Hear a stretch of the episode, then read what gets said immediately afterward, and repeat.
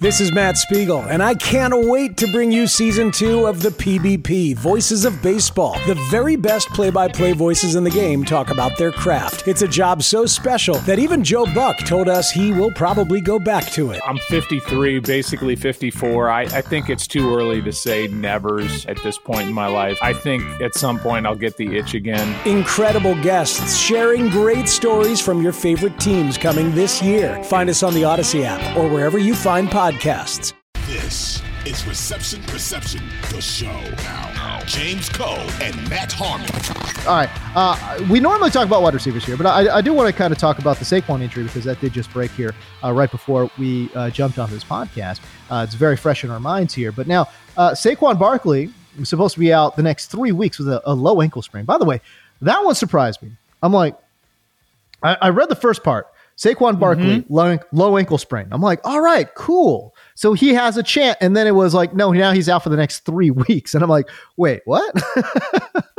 I'm like, how bad was this ankle sprain, bro? Like the guy's walking around and stuff. Like I didn't, I didn't think it was that bad, but apparently it's really, really bad. Three weeks with an ankle sprain. That's tough. Uh, very tough, especially for an offense that hasn't uh, really looked that good for six quarters uh, yeah. of the season so far. Right. It's it's almost like the Cardinals woke up at halftime, like somebody came to Jonathan Gannon at halftime, like, "Hey, hey, hey, what are we're not supposed to be winning games this year? Uh, what right. are we doing here? Like, let's right. let the Giants come back in this one." Um, actually, I was watching this game with my brother-in-law, and he was uh, halfway through the, the second quarter. Or something he was like, "Yeah, the Giants will come back and win this game." I was like, "I don't think so." So, um, shout wow. out, that was a hell of a prediction. He, he nailed that hell one. Yeah but yeah, no, it's it's tough. I mean, it, it, happens at the end of the game for Saquon too, and the Giants' offense to me has basically looked the entire way like a unit that's still trying to figure itself out, which is troubling considering that I think they got into a pretty good groove with an identity last year. Uh, yeah, uh, but then they, they try to add some new wrinkles and add some new pieces, and I think, I think that the Brian Daboll and Mike Kafka coaching staff didn't want to be, and I, I understand why they didn't want to be as like run heavy and as conservative as they were last year. So they add some of these receiver pieces. They add Darren Waller, but you know it's not like they really add any difference makers, right? Like Darren Waller, I think at his peak is a difference maker, but he's yeah. dealing with this hamstring injury that might nag him all season long, and people have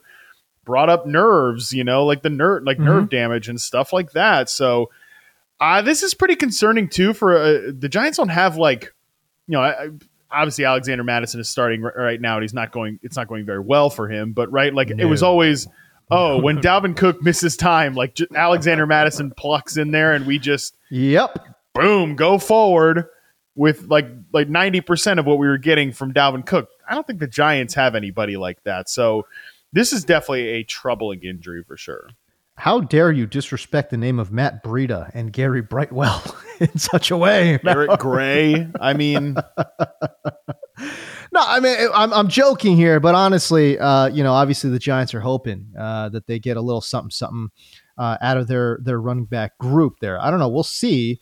Uh, if that is the case, you know, it's interesting to me, right? Because of all the contract issues, certainly um, that will be talked about during this three week layoff here for Saquon Barkley we're going to find out which camp is right over the next three weeks, right? Um, or at least we'll we'll think we know who is right over the next three weeks. And and that's the thing, like you know, these don't pay running back truthers or whatever. They're very entrenched. It doesn't even matter. But Breida and and and Brightwell could average, you know, 0.7 yards a carry. It doesn't matter. Don't pay Saquon, right?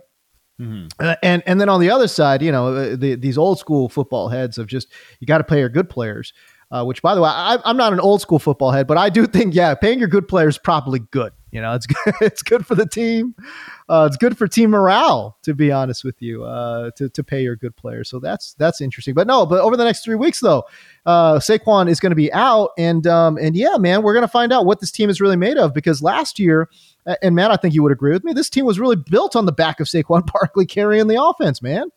Yeah, led the team in targets, you know, and and just that he's kind of that gravitational force for them. And this also comes on the back. Did you see this report today that the NFL is filing a grievance against the NFLPA over allegations that the union advised running backs to consider, quote, feigning or exaggerating Mm. injuries to gain leverage in contract talks and seeking an Oh. order for the union to quote cease and desist from such improper conduct. Um, the NFLPA obviously flatly denied that and said Of this course. is ridiculous and without merit. Um, but you know, I mean, It's it goes back to what when I started this conversation, Matt. I said, "Oh, it's a low ankle sprain." I thought he was going to be have a chance, and then he doesn't have a chance. The dude's out three weeks. Okay, so I I don't I'm not I'm not saying, I'm just saying, you know. Yeah, I, I it's, it's like I got that notification, and then it was not, but like 20 minutes later, that the Schefter tweet, an MRI showed that Giants running back Saquon Barkley suffered a quote ordinary ankle sprain, and I'm with Right. you that right there, I was like, oh, cool. cool. Like, Yeah. so I mean, he's definitely not going to play Thursday night because that game's just too soon. But then, oh, you read the second half. That now is expected to sideline him for three weeks per source. I mean, shoot, man, it just. I'm not saying that this is happening, you know, but I know that's what I mean. it's definitely interesting this whole the whole thing is is very very interesting um what's going on right now and just you know i mean i can't necessarily blame these guys this was one thing No, i thought I don't blame him when at all. Yeah like when when guys like Saquon and guys like Ekeler and guys like Josh Jacobs you know when people were talking about well what do we do with them in fantasy like early on in the year it was like to me it's not we like they're all going to show up week 1 okay everybody's going Oh, to show yeah. up week Oh, 1 yeah. and they're Oh, going to play you know i think if Jonathan Taylor i don't know Taylor's a whole nother discussion but he's Oh, obviously boy. not playing but he's on the PUP so Right. theoretically he's hurt and he's physically unable to perform that's why he's on the PUP all these other guys that are healthy they're going to be playing week 1 but it was okay but the risk of it might be all right well yep i'm not i'm not totally 100% healthy. Normally i'd go at 80% or 85% Right. but for you people i don't want to go at 85% so I, that is definitely a little like hmm, i'm raising my eyebrows at that. Uh, even if i don't i'm not accusing these guys of feigning injuries or anything but i would totally buy it if they didn't want to give 100% for a team that didn't want that's not giving 100% back to them. So the whole running back market thing is really interesting. This whole Saquon thing, I, I just don't know what this Giants offense looks like um, without him. I mean, they're going to have to figure out something in the passing game. That's what's going to be really interesting. Actually, thinking about Saquon, this actually happened to him, I believe, two years ago. Maybe it was three seasons ago, but I think he had a high ankle sprain, came back really fast, and then tried to basically grind out Yep. the rest of the season. Right. And um, and yeah, I think I think you're right. You hit it right on the head. You know, if the team is is telling you they don't truly appreciate your talents, um, and they're not fully committed to you, well, man, what what are you expecting from the player back? You know, in these kind of situations. So I don't know. Like I said, I'm not sitting here saying he's you know exaggerating the injury or exaggerating the injury timeline or whatever it is. I I, I just you know who knows what the hell it looks like, right? But certainly um, with all of the extra stuff that is happening around this whole running back situation, and in particular, Saquon Barkley and the Giants. Um, certainly, some eyebrows are going to be raised, and certainly there's going to be a lot of talk, I'm sure, in, in New York markets about uh, the, the the validity of the injury and all those kind of things, man. But um, but yeah, I'm I'm really fascinated to see what happens, and I'll tell you what, Matt, I, I'm interested to see if they go a little bit more you know, maybe a little bit more up tempo. Maybe they go a little bit more vertical. Maybe they try to get a little crazy with their passing game. I mean, Jalin Hyatt only ran 11 routes last uh, in this in this past game against the Cardinals. You know, I could see his you know uh, stock on the rise here a little bit. 11 routes, two targets, two grabs, 89 yards. Come on now. I mean, he showed you why uh, he was a, a extreme vertical player over at Tennessee and why the Giants uh, decide to to take him in the draft. So, yeah, man, I, they're going to need players like Hyatt, like Darius Slayton, Isaiah Hodgins, Dar- Darren Waller to kind of sort of step up here. Yeah, and I think they need Daniel Jones to step up as well, right? Like that's the thing is I think he played well in the second half. He just plays well when he can just kind of run like just cut it loose, you know. Yeah, Um, I think he does play, and that's why I think Jalin Hyatt will continue to be a really important player for this offense. Because if you're going to cut it loose to somebody, why not cut it loose to the guy that can really Right. rip you downfield, which is obviously Jalin Hyatt. So he's going to remain somebody that is sort of in in the centerpiece there. Um, eh, maybe they don't play him a full amount of routes because they just trust Darius Slayton more. They trust Isaiah Hodgins more, and I totally get that, and I understand that just based on Hyatt's like routes and his portfolio from his collegiate days. But uh, Yeah. again, I think he'll have to be an important part of this offense if they're just going to look for that next dimension without Saquon Barkley. Um, yeah, it's the thing with the Giants again. It just they're not too, di- especially without Saquon now. I mean, oh my god, right? Like I'm watching the Patriots last night, Yeah. and I'm like, you know, the Patriots have competent, acceptable, viable NFL players at all of their spots, right? Like okay. DeVante Parker is an acceptable X receiver. Um, He uh, Kendrick Bourne is an acceptable flanker. Uh, Juju Smith Schuster, I mean, his knee is, you know, a whole nother thing, but he is theoretically an acceptable slot receiver. Uh, Sure. Hunter Henry is an acceptable NFL tight end, but they don't have one dude there that like makes you piss your pants. You know, they don't have one guy that's like, ooh, Uh-huh. we really need to account for him. And, you Yeah. know, the Giants without Saquon Barkley, are they not the same thing here? Where 100%. I, I think that uh, Darius Slayton is an acceptable speed flanker. I think Isaiah Hodgins is an acceptable X receiver. I think Parris Campbell is an acceptable slot. Um, Darren Darren Waller, like again, he should be a difference maker, but if he's not healthy, same thing we just talked about with Right. Juju. If he's not healthy, like that's just where he's at. And I think they're kind of in that boat. And I think if you have that player, if you have that setup, then you need a quarterback who's going to really move the needle. Because like as good as Mac Jones is, he's just he's going to be a guy that can run and execute an adult offense. I think he's shown Mhm. that. And I, I, I'm kind like I think Daniel Jones can do that same thing, and they just kind of need to let Daniel Jones like cut it loose, right? Because Yeah. that's I think when he's playing his best. Um, so I don't know. I think with all of these offenses that just lack like an ace in the hole, lack like a difference maker, I just worry that they get really stuck. Like again, you just get stuck on a on a ceiling of like you're the 16th best offense in the NFL, and I think that's not where the Giants are right now. Right. And unfortunately, if you're going to be the 16th best offense in the NFL, you need to have a top five defense to start winning these ball games, right? You got to win some close, close, low scoring games. I, I just, that's just not necessarily what the Giants have here uh, on both sides of the football. Okay. Um, you did a profile piece on uh, Isaiah Hodgins. Uh, very quickly, can I pick your brain on Hodgins? What does he bring to the table? 29 routes run. Uh, was the fourth most on the team on Sunday. Five targets, four receptions, 40 gra- uh, 40 yards, and a touchdown grab. Uh, this guy came through a little bit late in the season, showed some flashes. You charted him from his per- production last week or last year, rather. What did you find?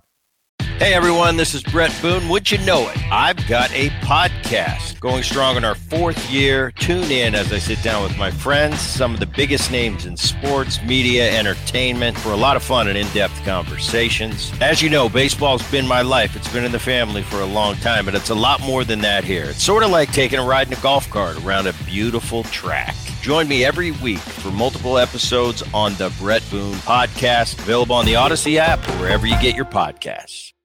Yeah, I think last year he was he showed that he can play right, like uh, what what we just talked about that he can be an acceptable, viable X receiver. Um, you know, we throw the DeVante Parker access around an awful lot on this show, and Mhm. that's why because I think he is like, all right, if DeVante Parker is your X receiver, you're not a joke of an offense. Um, you're not running out like. I mean, you're a joke of an offense if you're running out Matt Patricia as your coordinator, but that was a separate issue with the Patriots last year. Like, so Right. I think I think I think Hodgins kind of fits in that bucket, right? Like um 67% success rate versus man. That's not an ex, that's not an exciting number, but it's certainly solid. Um, it's kind of right in the range of the league average. Showed pretty well against press.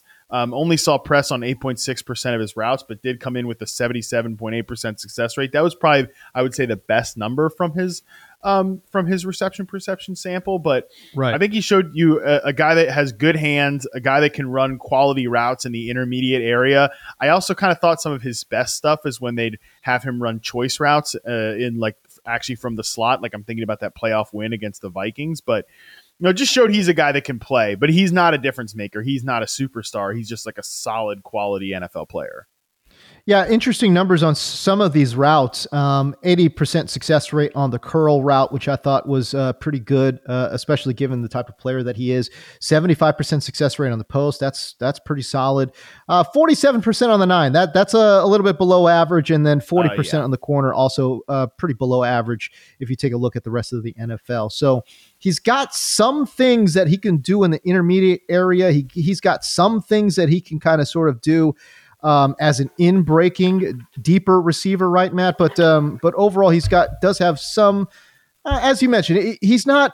I don't think he's great anywhere. He he's acceptable no. in a lot of different spots, but um, but maybe not doesn't have that that a trademark route run or a trademark quality about him that that can separate him from other receivers.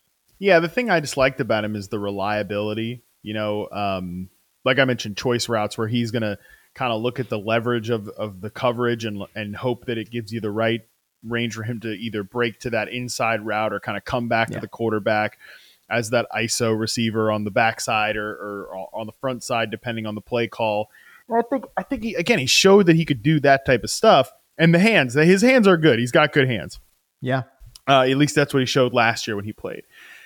So I think that's what makes me interested in him is again just that reliable skill set because I don't think that Darius Slayton has proven to be a consistent pro. I don't think like he'll give you these great games and he'll like kind of have suspect games. I think that um, Parris Campbell has definitely not been the picture of reliability. You know, he runs routes to the wrong depth. He's he's not consistently on the field. Yeah. Right. He's he's definitely in that in that sort of bucket, right? So I, I think that if we're looking at somebody that could just be reliable and and look, they're going to need reliability with Saquon Barkley out of the mix. I, right. I, think Isaiah Hodgins makes sense, and then hopefully you get enough splashy plays from the rest of these guys, especially like a, a Jalin Hyatt. Of course, I think people are going to be really interested in because he just yeah. so clearly.